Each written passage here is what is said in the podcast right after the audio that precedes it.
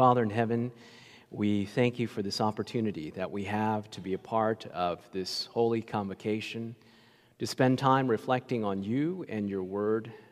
Father in heaven, you know that my feet are made of clay, and we ask that the Holy Spirit would apply specifically the truths necessary to each and every heart this morning. Thank you for hearing and answering our prayers, for we ask these things in the precious name of Jesus. Amen. Today, we begin a five part series of messages that we've entitled The Sanctuary, Salvation, and Our Savior. This is actually a 13 part series that I've done, but I've redacted it uh, for the time frames that we have. And for the next five mornings, including today, we'll be taking a journey through the sanctuary and examining the relevancy of the sanctuary to the plan of salvation and our personal lives. And I want to begin by looking at Psalm 27, verse 4. David says, One thing have I desired the Lord, and that will I seek, that I may dwell in the house of the Lord all the days of my life. If you, if you had one request that you could make of God, one thing you could ask of him, what would you ask him for? New car, new house, healing, restoration. And here David says, Look, if I had one request that I could make of God, one supplication, one thing that I could say, Lord, I want this entity, he said, I would ask to dwell in the house of the Lord all the days of my life. David says, I want to live in your house. Not just for a day, not just for a year, but for the rest of my life. Now, I can think of individuals that I would not even want to spend one night in their home. You know what I'm talking about?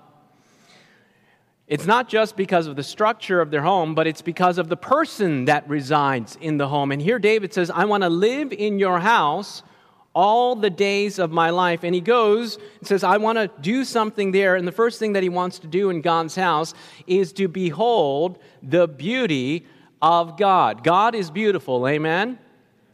He is aesthetically beautiful, and it emanates from an internal beauty of character. God is beautiful. So God's house is a house of beauty. And David says, The first thing I want to do is behold the beauty of God. The other thing that David says he wants to do in God's house is to inquire in his temple. This word inquiry here implies a seeking after truth, an intellectual discourse. So David says, I want to live in your house. I want to behold the beauty of God, and I also want to seek after truth. So, God's house is a place of beauty and truth. What does God's house look like? We're given some reference points for God's house Revelation chapter 11, verse 19. Then the temple of God was opened in heaven, and the ark of his covenant was seen in his temple. So here we have a scene in the book of Revelation the temple of God, God's house. A picture of the Ark of the Covenant is seen in God's house, in the temple. And for those that don't believe in the sanctuary in heaven, here is a clear passage that says the temple of God was opened in heaven. And here's an article of furniture that is witnessed in God's house. The Ark of the Covenant, Revelation chapter 4, verse 5, indicates another article of furniture that is seen in God's house. And from the throne proceeded lightnings, thunderings, and voices. Seven lamps of fire were burning before the throne. So here's another article of furniture in God's house. It is the lamps of fire, the menorah, that is burning in God's house, in his temple. Here's an artist's depiction of that. And then we have another article of furniture described in Revelation chapter 8, verse 3. He was given much incense that he should offer it with the prayers of all the saints upon the altar which was before the throne. So, here in God's house, we have three articles of furniture that are described in the book of Revelation. You have the Ark of the Covenant, you have the menorah, and you have the altar of incense as well.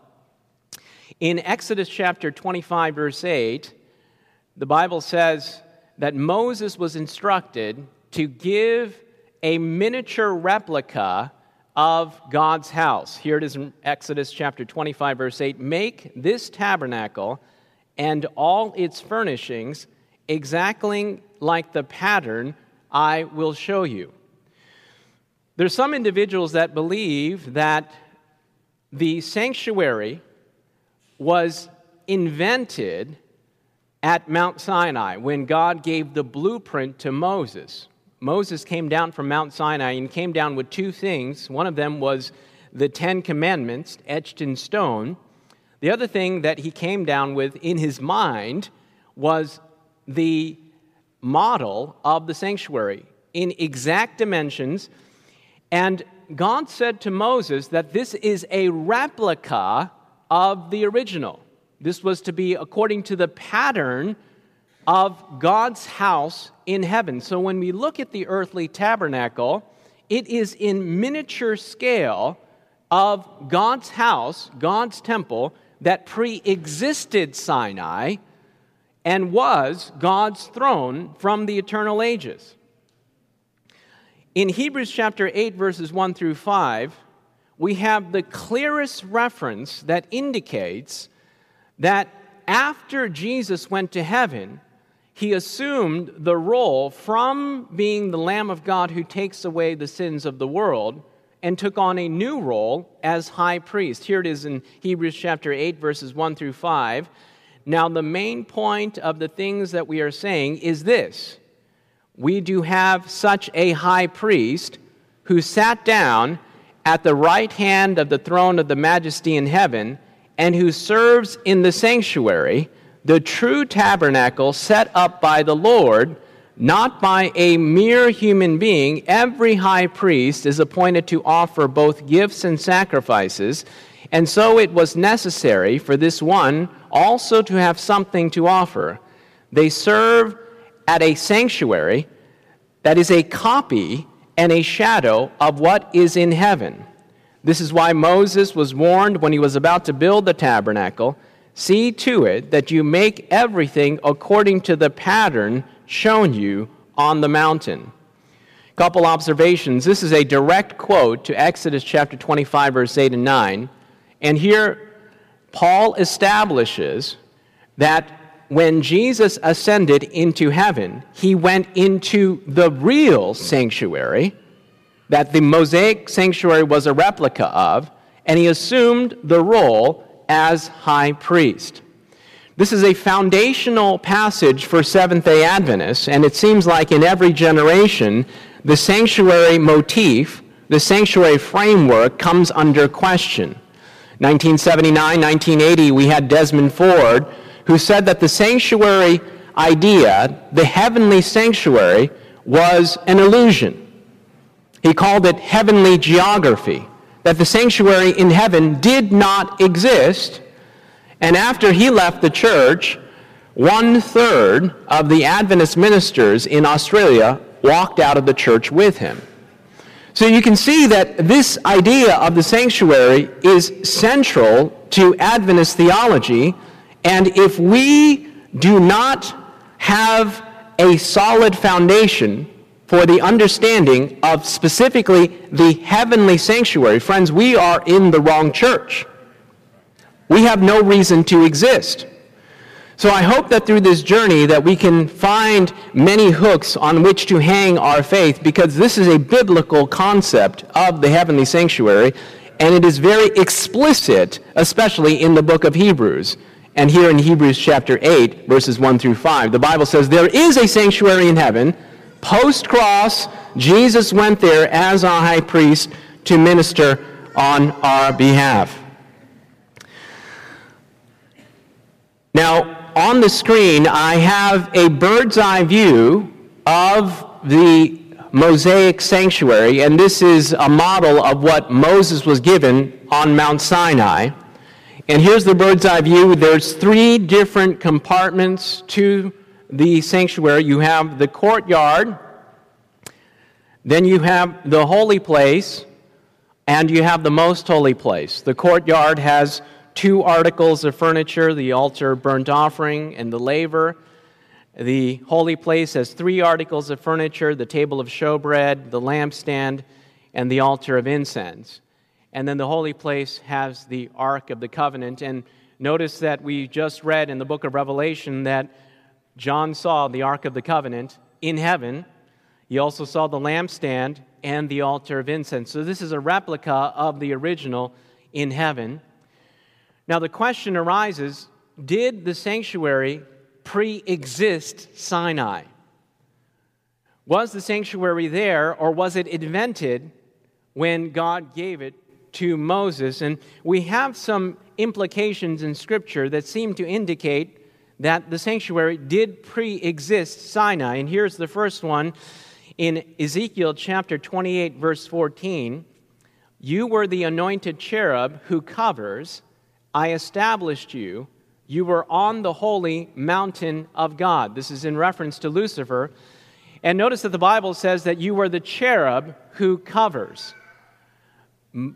Lucifer was, of all the created beings, given the privilege of knowing God more than anyone else. He stood in the very Shekinah glory of God, and you can see that his position was to cover the Shekinah glory at the throne room of God. And this replica of the throne room is there in the sanctuary at the Ark of the Covenant. There are two cherubims, two cherubs that cover the Shekinah glory, and Lucifer was one of those cherubs. And notice this reference is talking about eternity past, prior to Sinai the throne room of God had this replica that was replicated in the Ark of the Covenant, which seems to give an indication that the sanctuary pre existed Sinai, the throne room of God with the cherubim that were present there. In Isaiah chapter 14, verse 13, the other reference to Lucifer indicates that Lucifer's goal was to sit enthroned on the mount of the assembly. This word assembly here indicates that it was a place where God's creation and the angels would gather together, and scholars believe that the sanctuary, God's house, prior to sin, was a place of doxology. It was a place of praise. It was a place that the eternal, illimitable God would sit on his throne, and the created beings of the universe would come together to worship and praise God. Also, the Bible seems to indicate that God's house, his throne, was the place that was the command center of the universe. It was the place where God resided as well as carried out his operational center for the sovereign uh, sovereignty of, of, his, of his throne. And one theologian said that the sanctuary prior to sin was a place of doxology as well as the command center of the universe. It was the place where God resided, much like the White House is today. The White House is the residence of the President of the United States, but it's also the command center for the President of the United States as well. So prior to sin, the sanctuary was the command center of the universe as well as the place of doxology. And here in Isaiah chapter 14, verse 13, he says, I will sit enthroned on the mount of the assembly. And here in Ezekiel chapter 28, verse 13, the Bible says, the workmanship of your timbrels and pipes. Referring to Lucifer, and these instruments were also used in the sanctuary as well. So the sanctuary was the command center of the universe prior to sin. It was the place of doxology that the heavenly intelligences would come together and worship God. And after sin, the command center of the universe, God's house, took on the additional responsibilities of the plan of salvation. In other words, the plan of salvation is so essential, so central to the work of God, that God did not position it in an office somewhere. He said, I'm going to bring this into my house, into his throne room. So God's house, his temple, became also the command center for the plan of salvation as well. Going back to Psalm 27, we said that David, the cry of his heart was if I could have one request, one wish, I want to live in God's house all the days of my life, to inquire in his temple, to see his beauty. And the other thing that David said at the apex of Psalm 27, which is verse 8, this is the other thing that we are to do in God's house, and it's the quotation of what God said to David as he made his request to live in God's house. Notice what he says in Psalm 27, verse 8.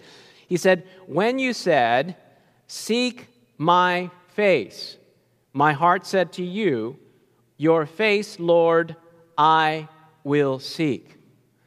So the primary motif the primary goal of the sanctuary is to do what? Is to seek the, the face of God. To seek the face of God. So the, the idea of the sanctuary, the idea of God's house, is that we are to seek, it has a telos, it has a goal, it has an endpoint, it has a place that God wants to bring us, and that is to seek His face to see the face of God.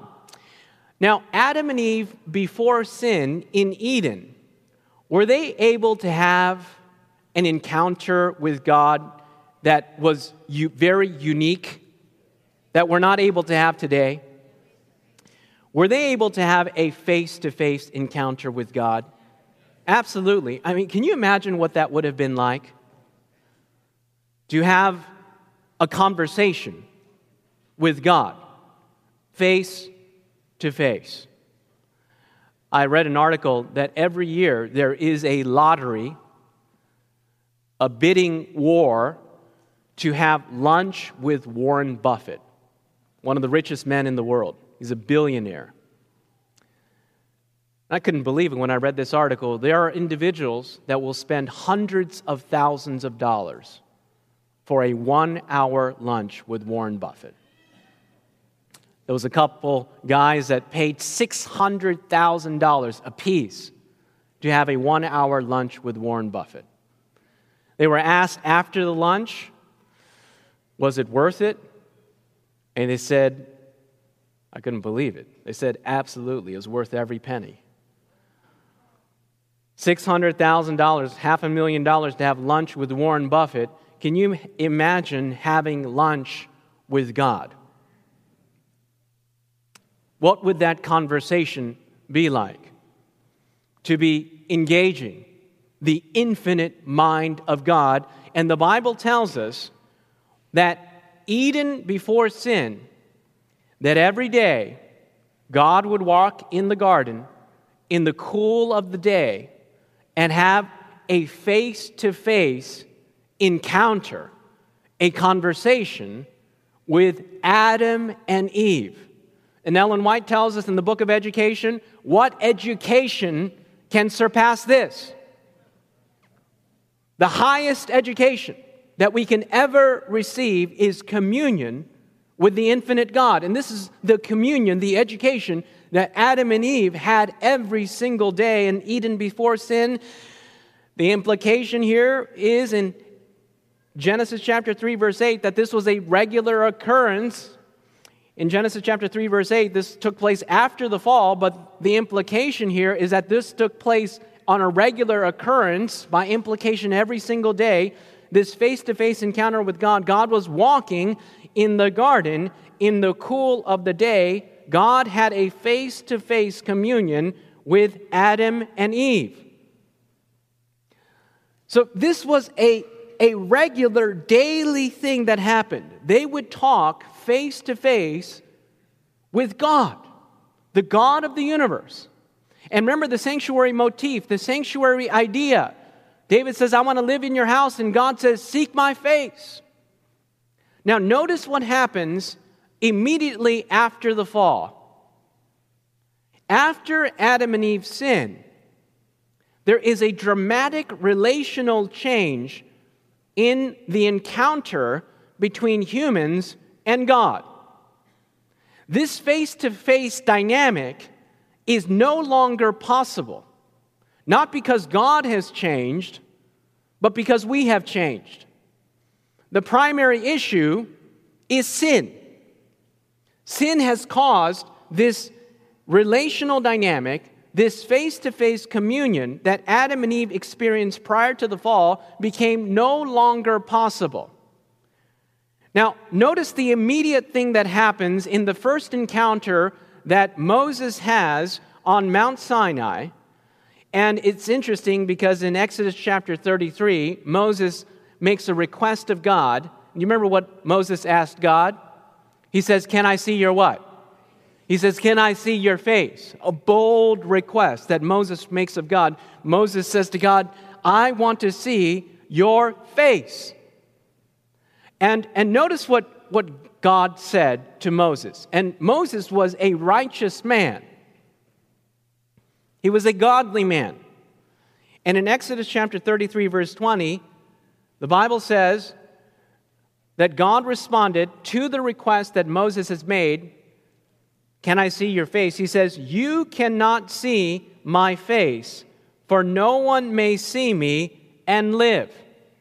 So here's the problem God wants to have an encounter with human beings. He wants to have this face to face relational communion, but He says you can't do that because it would destroy you. And you remember that story? He says, Look, hide in the cleft of the rock. There's a song. He hideth my soul in the cleft of the rock. It's from Exodus chapter 33. So Moses goes into this crevasse, this cleft of the rock, and hides there. And he says, I'm going to cover you with my hand. And as I pass by, I'm going to remove my hand, and you can see my, what can you see? You can see my back. And I can imagine Moses goes into the cleft of the rock and he's peeking out the, the radiance, the holiness, and he just sees the back of God. Do you remember where, what was the the physical manifestation after that experience of Moses. He came down from the mountain, and this was just after seeing his back. And the children of Israel said, Look, we can't look at your face because it's too bright. And they had to cover the face of Moses. And this is after one glimpse of the back of God. God says the sanctuary motif, the sanctuary ideal, is to bring us back to that face to face encounter with God, but something happened because of sin. It's no longer possible. And here we see in Exodus chapter 33, verse 20, that God says, You can't see my face and live, but you can see my back. Another instance where we see the impossibility of beholding the Shekinah glory of God was in 1 Samuel chapter 6, verse 20 when the Ark of the Covenant was taken captive by the Philistines and they ran into a lot of problems, so they released the Ark of the Covenant, had two oxen or two, two um, female cows that had just given birth, and the, the ox or the, the cows led the, the Ark of the Covenant back to Israel. And do you remember what happened when they saw the Ark of the Covenant? The people of Bethshemesh uncovered the ark. Do you remember what happened as soon as they uncovered the ark? People began to die. And in 1 Samuel chapter 6 verse 20, you'll notice what the people say as the people are dying from witnessing the Shekinah glory of God. And it's here in 1 Samuel chapter 6 verse 20. And the people of Bethshemesh asked, who can stand in the presence of the Lord?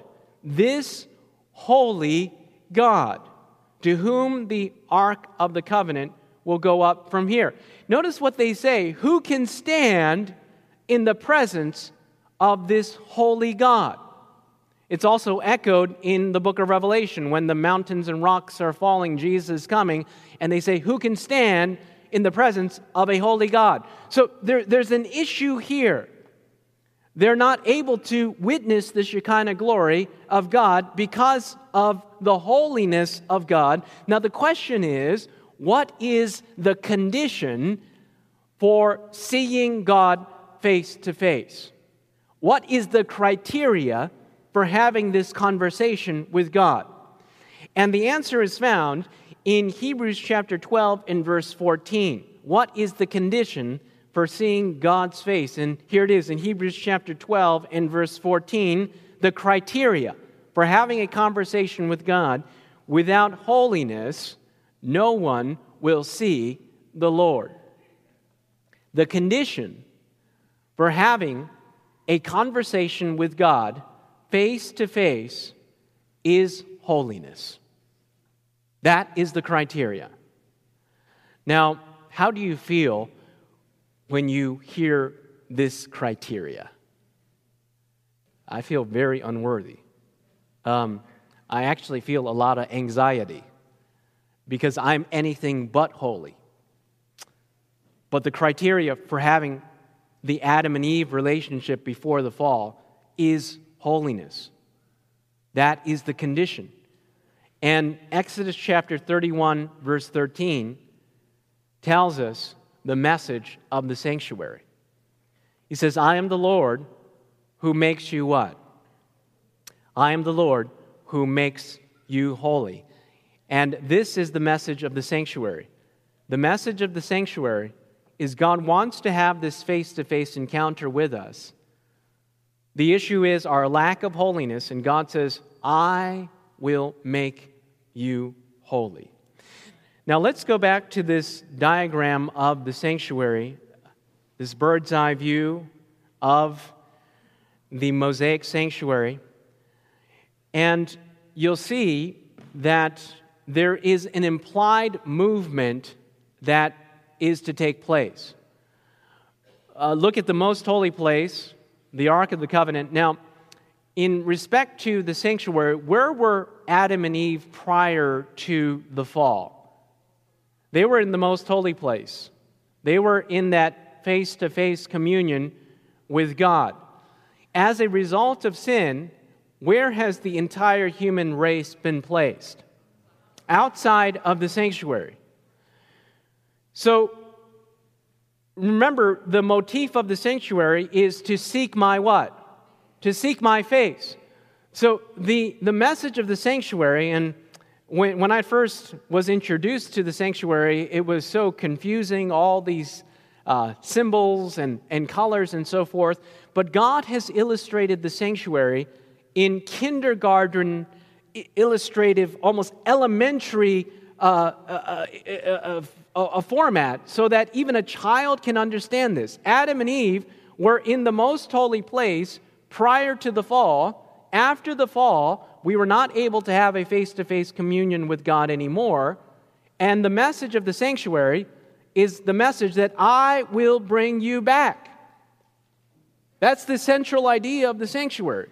He will bring us into the holy place, I mean, into the courtyard into the holy place and into the most holy place.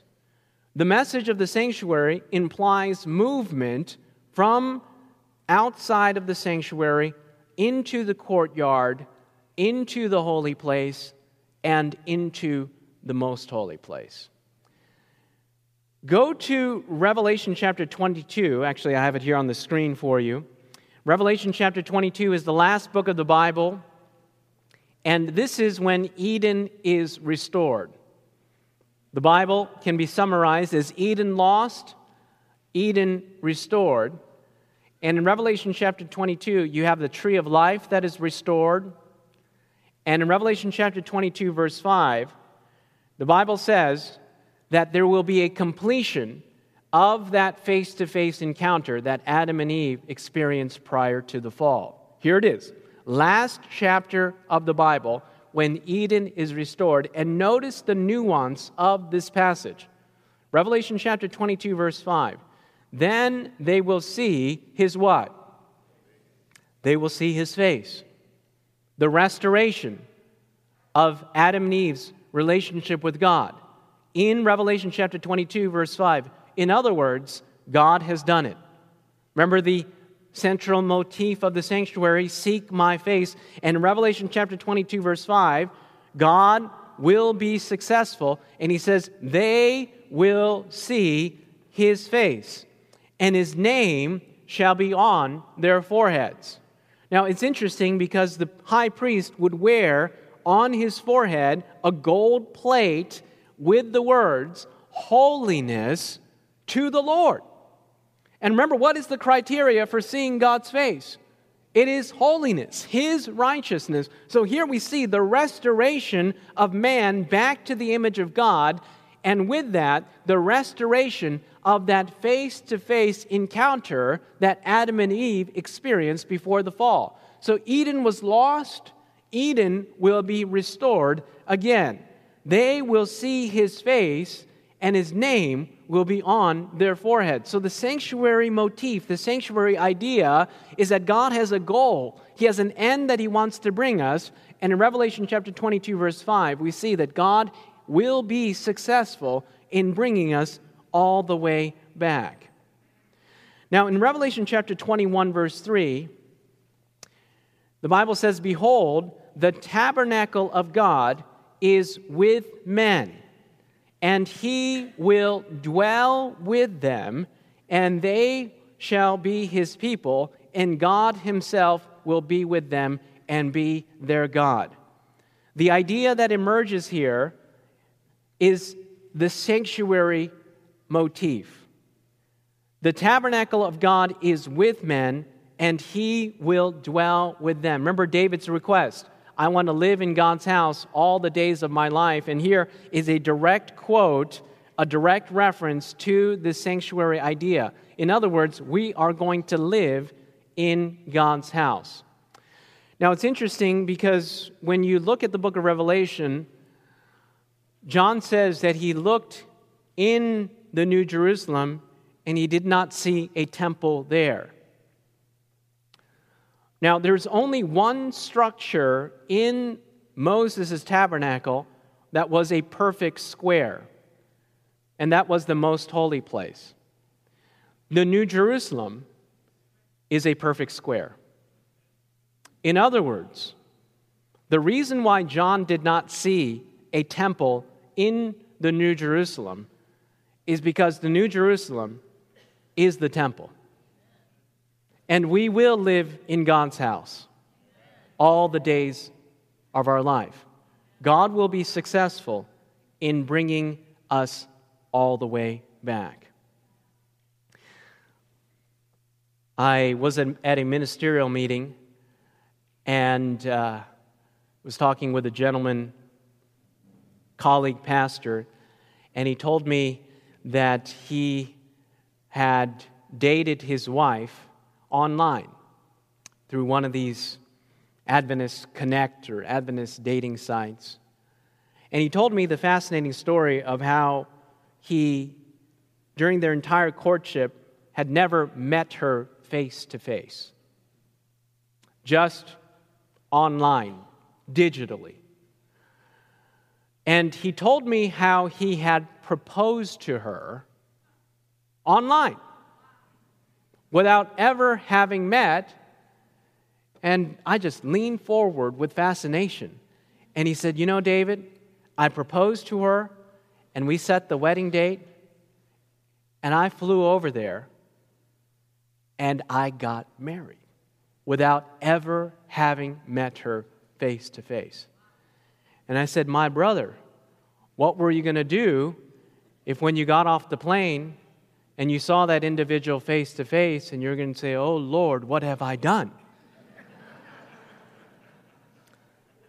and you know what he told me? He told me something fascinating. He said, Our relationship, our communication became so intimate and we had a connection, even though it was through the phone and online, that when we met face to face, that our relationship picked up right where we had left off, and we are happily married to this day. Have you ever wondered what it would be like to meet Jesus face to face? That's going to happen, by the way. Amen?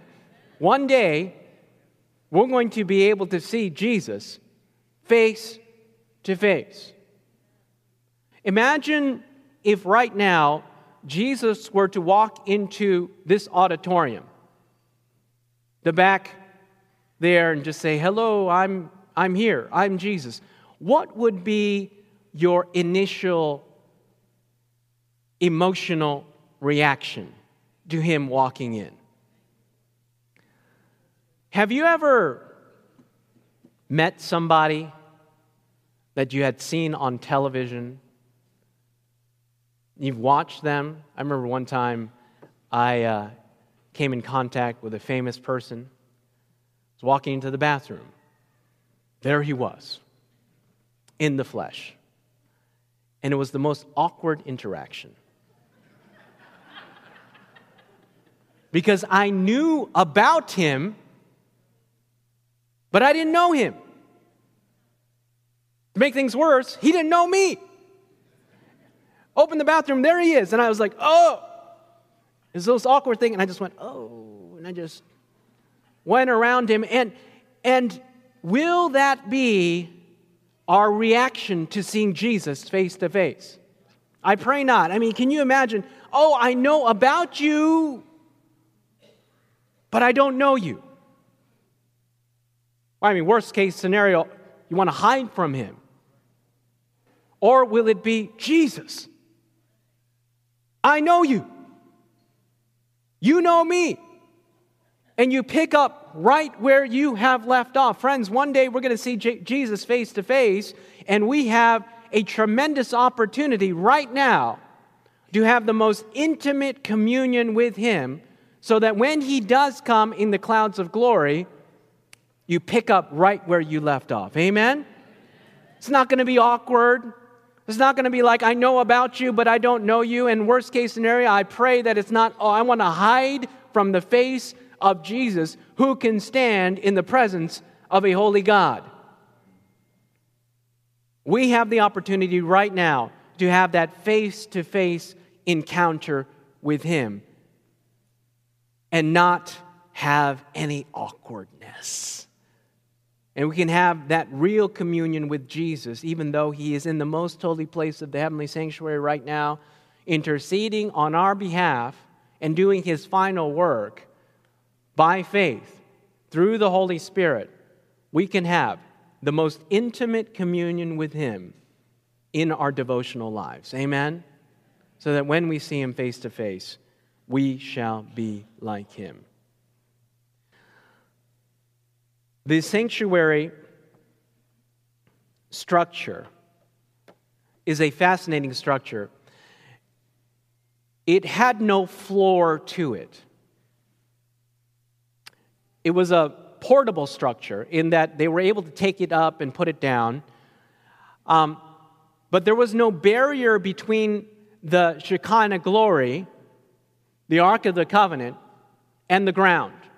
This is significant. They're, the same terra firma, the same ground that the Israelites walked on, was the same ground that the Ark of the Covenant and the illimitable eternal God rested. In other words, the sanctuary indicated that heaven had come all the way down. Amen? There was no barrier there was no floor to the sanctuary. Heaven had come all the way down. But the interesting thing was that it was veiled. Are you following me? It was veiled. And the, the structure of the sanctuary was 150 feet long, 75 feet wide, 75 feet wide. And the, the sanctuary, the, the, the, um, the fence, if you can call it that, or the outer court, was, was not an iron gated fence. It was veiled. It was a linen cloth that covered the sanctuary. It's interesting because in the book of Hebrews, The Bible says that the veil is his flesh. The entire sanctuary structure represented Jesus Christ in the incarnation of Jesus. Some people say, oh, we don't need the sanctuary anymore because we have Jesus Christ. They put up this false dichotomy, whether it's Jesus or the sanctuary. Actually, it's Jesus in the sanctuary. It's not either or, it's both and. The, the entire sanctuary represents Jesus Christ. In other words, heaven came all the way down in the form of Jesus Christ, but his divinity was veiled in humanity. We're talking about divine accommodation. Adam and Eve were not able to have a face to face encounter with God, and so God accommodates. He comes down. But the Shekinah glory of God was packaged in humanity, it was veiled. The sanctuary came all the way down, and the courtyard was surrounded by a linen fence According to Exodus chapter 25, 27, verse 9 through 12, there was only one way into the sanctuary, and the, way, the way in was through veils. There were actually three veils into the sanctuary. There was a veil to the courtyard, according to Exodus chapter 38, verse 8. There was a veil to the holy place, according to Exodus chapter 26, verse 37. And there was a veil to the most holy place, according to Exodus chapter 26, verse 31, and 27, verse 21. There was only one way in, friends. Amen? And it was not gated, it was not padlocked, there was not a combination code, and there was not an entrance fee. Praise the Lord. It was free. Amen. And but there was a veil over each one of these. It wasn't gated. There wasn't a guard there. It was veiled and the veil implied an invitation to enter, but to enter with reverence and awe. The sanctuary gives the picture of please come in, but enter with reverence and awe. The sanctuary is the incarnation of Jesus Christ, as we indicated, and we see it in here in Exodus chapter 25, verse 8. Let them make me a sanctuary that I may dwell among them. And notice the same idea, the same motif emerges in John chapter 1 and verse 14. And the Word was made flesh. And notice the language. What are the next two words here? And what? And dwelt among us. This is sanctuary language. And dwelt among us, and we beheld his glory. Sanctuary uh, terminology again. In other words, the, the glory that they were not able to see prior to sin, Jesus, or after sin, Jesus, in the embodiment of the incarnation, veiled his Shekinah glory in humanity to dwell among his people. And he says, and we beheld his glory. The sanctuary is all about Jesus. The entire sanctuary structure points to the incarnation of Jesus. No floor, heaven came all the way down, but there was a linen cloth around it. It was veiled, and Paul says the veil is his flesh. Notice what the Desire of Ages says in page 23. In these words is announced the fulfillment of the purpose that had been hidden from eternal ages. Christ was about to visit our world and become incarnate. A body thou hast prepared for me. Had he appeared with the glory that was his before the Father, before the world was, we could not have endured the light of his presence, that we might behold it and not be destroyed the manifestation of his glory, and listen to this, was shrouded. Praise the Lord for the spirit of prophecy, by the way. Amen. His divinity was veiled with humanity, the invisible glory in the visible human form. So when the sanctuary was built, it illustrated the incarnation of Jesus. And when Jesus came, he was the sanctuary. Divinity veiled in humanity, that we might behold his glory. The other thing that the sanctuary points to is that the sanctuary reveals the plan of salvation through Jesus Christ.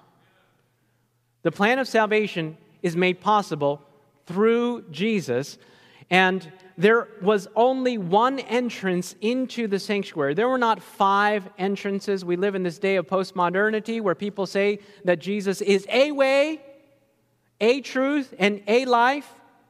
But Jesus' claim is exclusivity. There is only one way in. Jesus I'm, I am the way, and this is not a, a, uh, proposition that supports pluralism, it's exclusivity. Jesus says, I am the way, and Jesus is our access point. Moving very quickly here, the door of the sanctuary. Jesus is our access. John chapter 10, verse 9, Jesus says, I am the door. If Jesus did not come to this earth, there would be no salvation. We come into the sanctuary through Jesus. Jesus says, I am the door. And we look at this bird's eye view of the sanctuary. We come into the sanctuary, and the first article of furniture that we come to is the altar of burnt offering.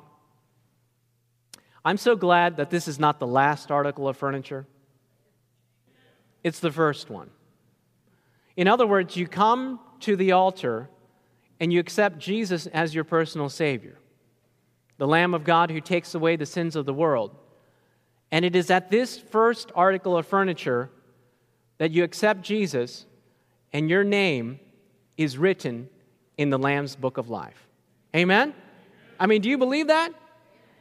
You come in, you accept Jesus as your personal Savior, and your name is written in the Lamb's book of life. Now, when you look at the trajectory of the sanctuary, it's not about how far you get, it's about being in the process.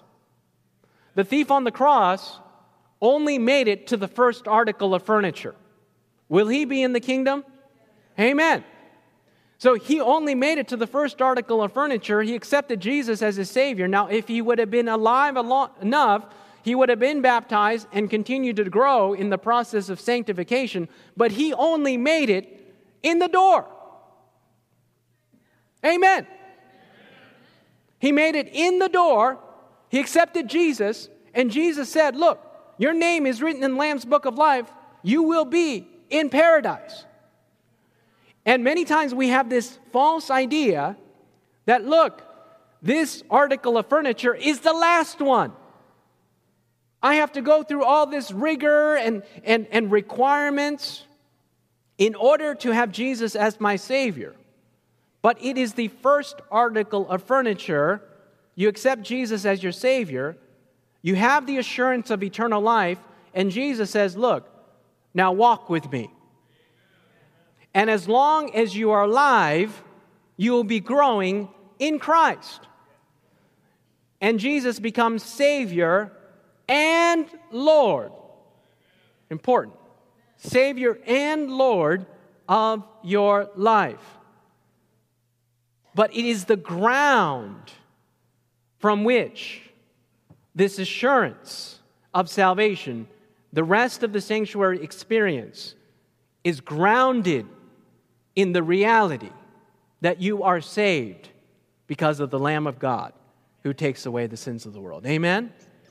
Now, let me give you a tip. If there's any gospel that's presented out there, there are many gospels even in the Seventh day Adventist church. There is so much confusion in something that is so foundational and so elementary as salvation.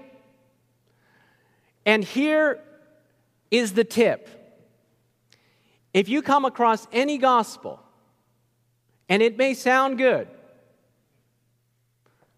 no matter how good it sounds, no matter how logical it may seem, you take it to the litmus test of the sanctuary. You lay it over the sanctuary, and if it does not fit into the sanctuary or contradicts the sanctuary, I'm sorry, friends, it is a false gospel. It is a false gospel. It is not a biblical gospel. We need, need to take everything to the litmus test of the sanctuary, and if it contradicts the sanctuary, it is a false gospel. The Jews had a false gospel. And if they had used the sanctuary hermeneutic, the sanctuary reference point, when John said, Behold the Lamb of God who takes away the sins of the world, and just understood that the sanctuary was the reference point for understanding the work of Christ, they would not have misunderstood and ultimately rejected the Messiah.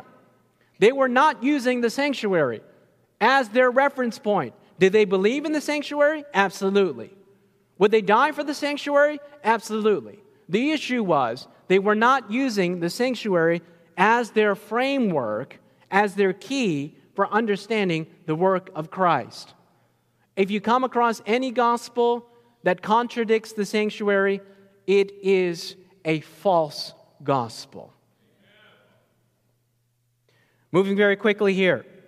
The altar of sacrifice, the first article of current furniture that you come to, the altar of sacrifice, Jesus as our Savior. 1 Peter chapter 2, verse 24. He himself bore our sins in his body on the cross. We accept Jesus as our Savior.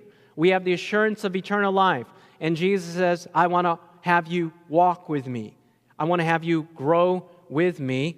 Then we come to the next article of furniture, to the laver. This was the place where the priests would wash their hands and their feet.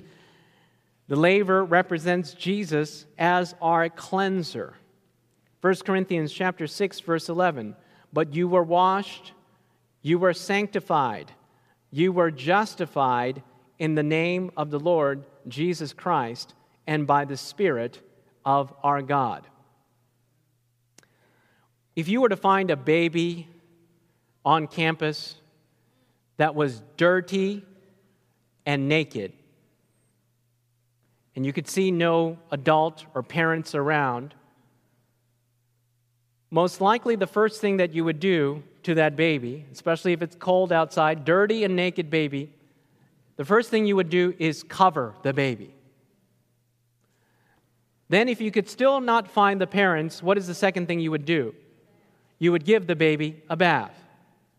Notice what the, the, the order of this covering and cleansing.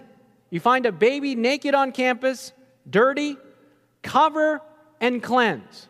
The Bible says that we are spiritually naked. The first thing that God does is cover us with his robe of righteousness. Amen. And you are declared righteous. Praise the Lord for that. Righteousness by faith. He covers you with his robe and then he says, Look, it's time for some cleansing. You're covered and you're cleansed. And you can see that specific order in the sanctuary. The first article of furniture, you're covered by the robe of righteousness. Then you're cleansed at the laver. Jesus is our cleanser. The next article of furniture that we come to, now, when you look at the sanctuary, the next three um, it's not clear which one comes first. The first two, there is a clear, explicit, or implicit order. You come to the altar of sacrifice first, then you come to the cleanser. The next three, it's not clear. The implication here is that these three are to continue to occur simultaneously. They are a triad. The first article of furniture I want to cover is the table of showbread. Jesus is our sustainer. Jesus says, I am the bread of life. We had a two year old in, in Anchorage. Um, we were married for a number of years, and uh, we weren't planning on having children. Uh, we were going to uh, adopt or foster, and surprise, surprise, uh, baby arrives, and praise the Lord, we wouldn't trade him for the world. And so much of the focus was on the birth, rightfully so. You know, we took birthing classes, all the breathing exercises. Uh, we even had an app for uh, every time the contraction would begin and end, and, and then it would have all these algorithms and these graphs showing you the length of the. Anyway, it just got crazy. And then, after what seemed like an eternal time period, the baby arrived. Praise God. I still remember when my son took his first breath. and we were just rejoicing. I put his first diaper on, we're just there. And then, over our sleep deprived consciousness, came the realization that this baby needed to be fed continually. I remember when the nurse told me, uh, you know, you have to feed him every two hours, right? And I said, wait a minute, wait a minute. Like every two hours, like 24 hours? And she was like, yeah. And I was like, wow, they didn't, I don't remember reading that. And so, so I want you to, to look at this. There's one thing about being born, praise the Lord for that. Because without birth, there is no life. It's one thing to be born, and if you're not born, there is no life. So being born is essential. But after birth, you need to stay alive after you become alive. Now, follow me. In the courtyard, you become alive. Praise God. You are born again. But you need to stay alive after you become alive. If there is no growth, there is death.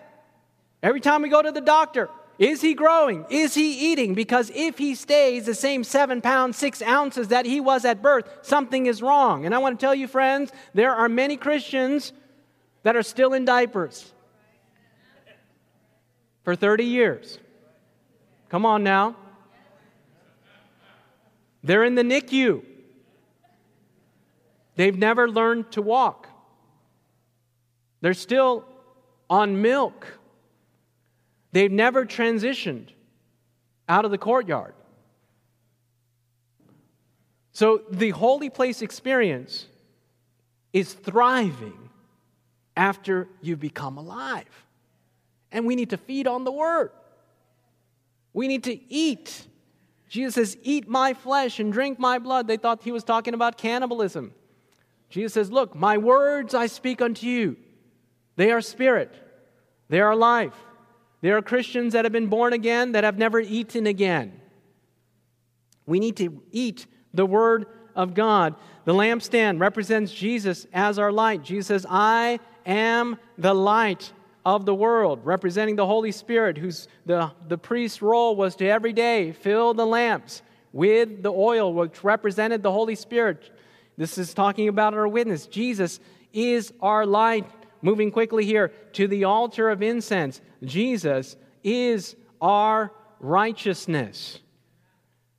In Revelation chapter 5, verse 8, 8, verse 3, Psalms 141, verse 2 reveal the mingling of this incense with the prayers of the saints. And when we pray, we pray in the name of Jesus Christ, according to John chapter 14, verse 13. In other words, there is a temptation that the longer that we're thriving and growing in Jesus Christ, that we come to the place that we say, you know what? The righteousness that Christ gave me is now my righteousness. In other words, I can take credit for this.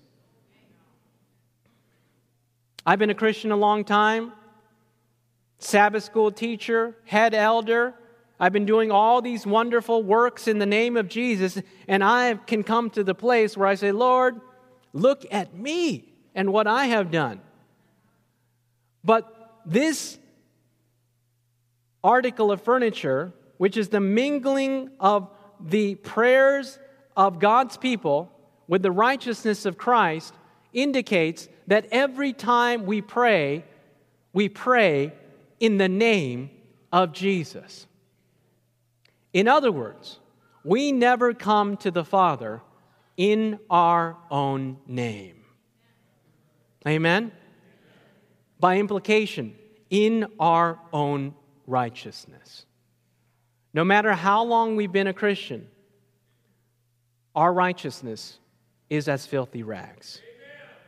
And every prayer that we breathe, we end in the name of Jesus, in the righteousness of Christ. And the only reason why they are acceptable to God is because our prayers are mingled with the righteousness of Jesus Christ. It is our privilege, according to Review and Herald, Ellen White, June 18, 1896, it is our privilege and duty to bring the efficacy of the name of Christ into our petitions and use the very arguments that Christ used in our behalf. Our prayers will then be in complete harmony with the will of God. Then it is that Christ clothes the contrite suppliant with his own priestly vestments, and the human petitioner approaches the altar holding the holy censer from which ascends the incense of the fragrance of the merits of Christ's righteousness. The sanctuary is all about righteousness by faith, and here we see it, it at the, the altar of incense that every time we pray, we pray in the righteousness of Christ. It's in the merits of Jesus Christ. And it doesn't matter how long we've been a Christian, we always need the righteousness of Christ. And every prayer we breathe is a reminder of that reality. The sanctuary reveals the roles of Jesus. The sanctuary is all about Jesus, friends. Jesus fulfilled the role as the Lamb. John chapter 1, verse 29 Behold, the Lamb of God who takes away the sins of the world. This is the introduction of Jesus Christ by John the Baptist.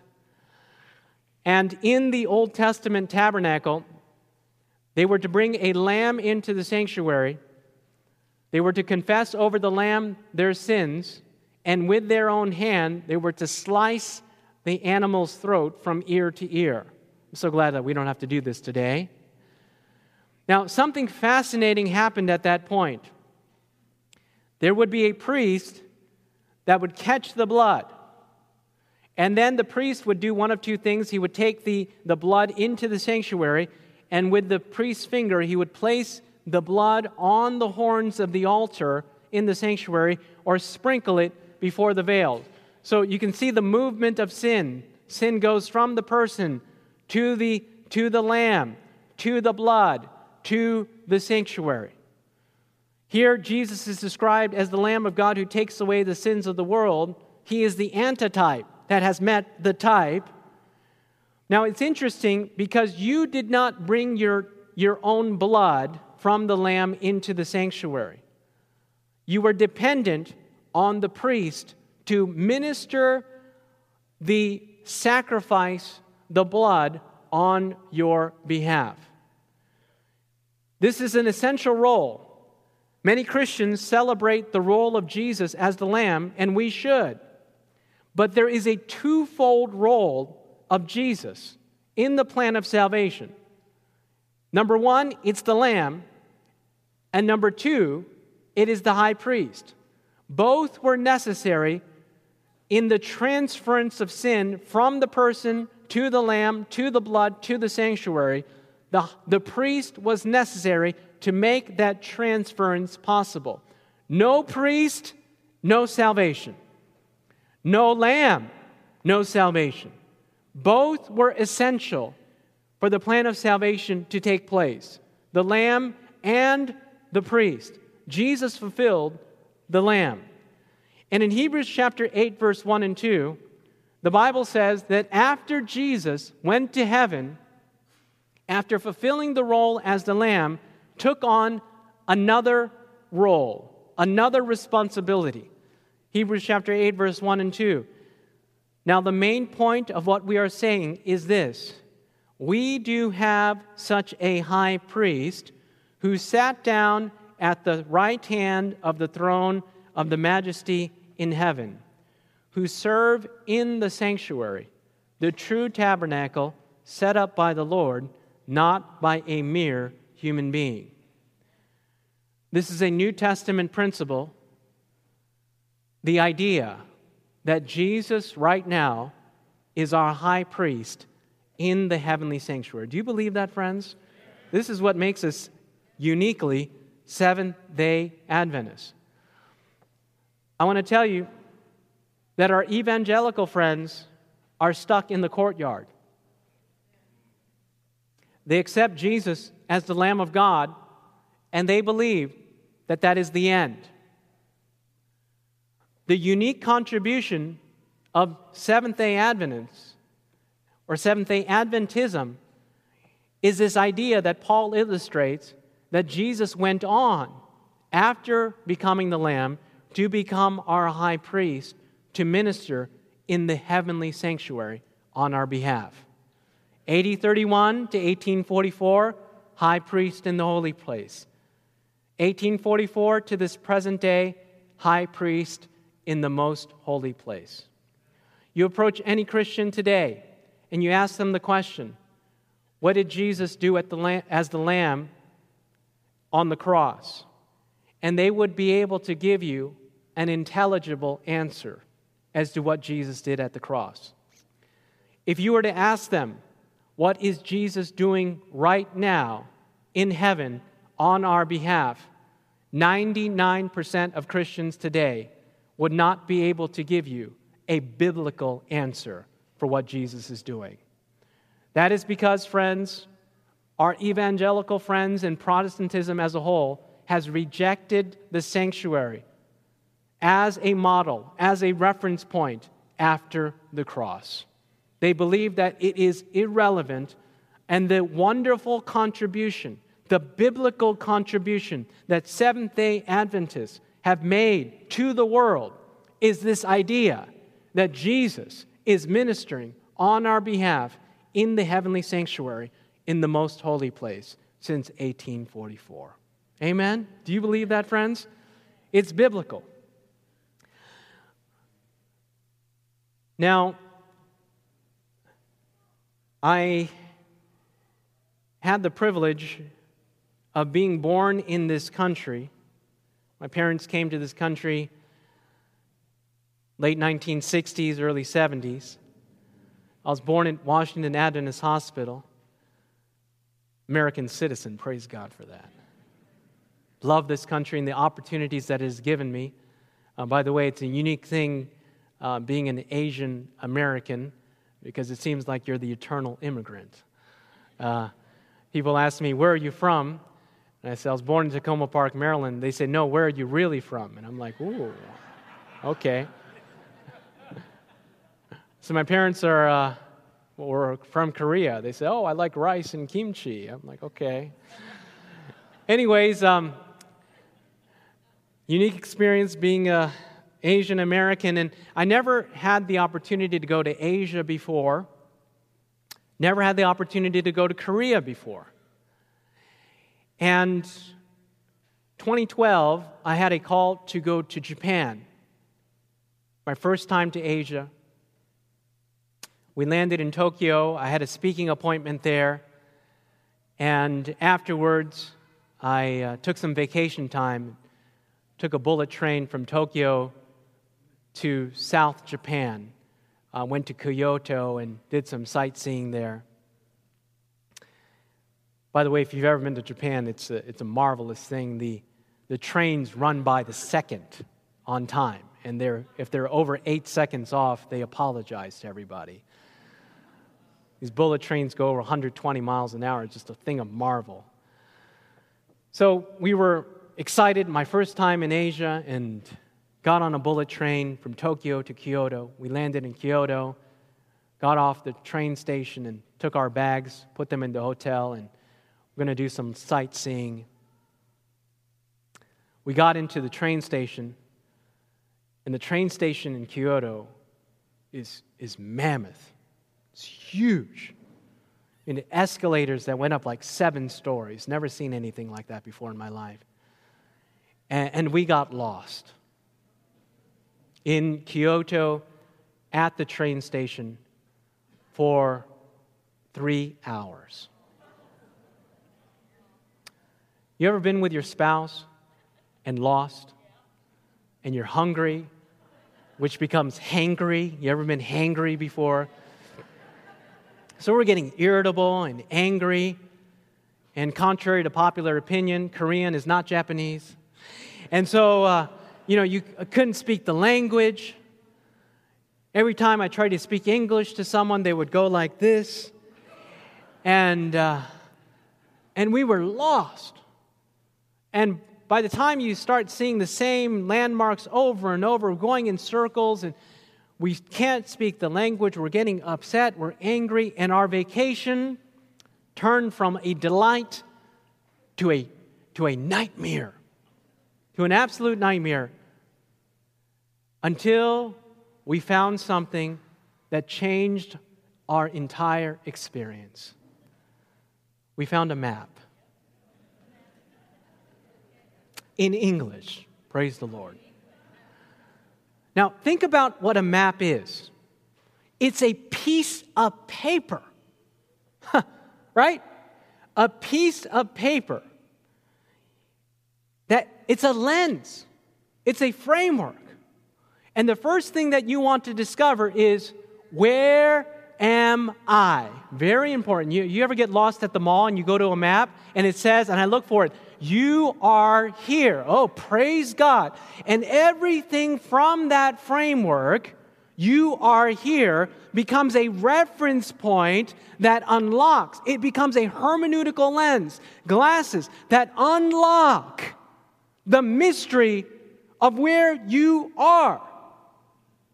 And using that map, that piece of paper, that lens, it unlocked Kyoto and changed our experience from a nightmare to a delight. We navigated and mastered that entire city, went on the buses, went all over the place using that piece of paper. And by the end, we, we you know, joked with each other. We said we can become a tour guide for Kyoto. and friends, God has given us the map. Amen? It's the sanctuary. We ought to use it. And friends, you can't use a map of Paris to understand Kyoto. And there is an identity crisis in Adventism today. No surprise to us, we are living in the last final moments of Earth's history. There's an identity crisis within the church today, and there is a foot race to redefine Adventism as we know it. And people are promoting different maps. They're saying don't use the sanctuary framework anymore. It's archaic. We need to move beyond. We need to use a different key, a different map, a different reference point, and replace it with something else.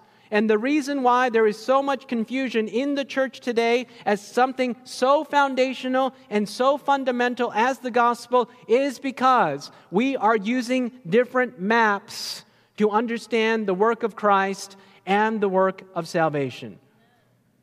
And I pray that as a result of this series, this week, that all of us will recommit ourselves to using the map that God has given us as a people. This is not the time to be discarding the sanctuary and replacing it with something else. Because if we get rid of the sanctuary, we change Adventist identity. And it is Adventist identity that drives Adventist mission. And God is calling us as a people to go back to the Bible and back to the sanctuary in a time when the Protestant leaders are going back to Rome. God is calling us back to the Bible. Let us pray. Father in heaven, we thank you so much for the map that you've given us of the sanctuary. Lord, you have called us back to the Bible, back to the spirit of prophecy, back to the sanctuary. Lord, help us to recommit ourselves to using the framework and the key and the reference point that you have called us to. Help us not to forsake the pillars upon which our pioneers have founded this great movement. Lord, in the midst of this identity crisis that we are experiencing, help us to ground ourselves in the rock of Jesus Christ and his word. For we ask these things in the precious name of Jesus. Amen. This media was brought to you by Audioverse, a website dedicated to spreading God's word through free sermon audio and much more. If you would like to know more about Audioverse, or if you would like to listen to more sermons, please visit www.audioverse.org.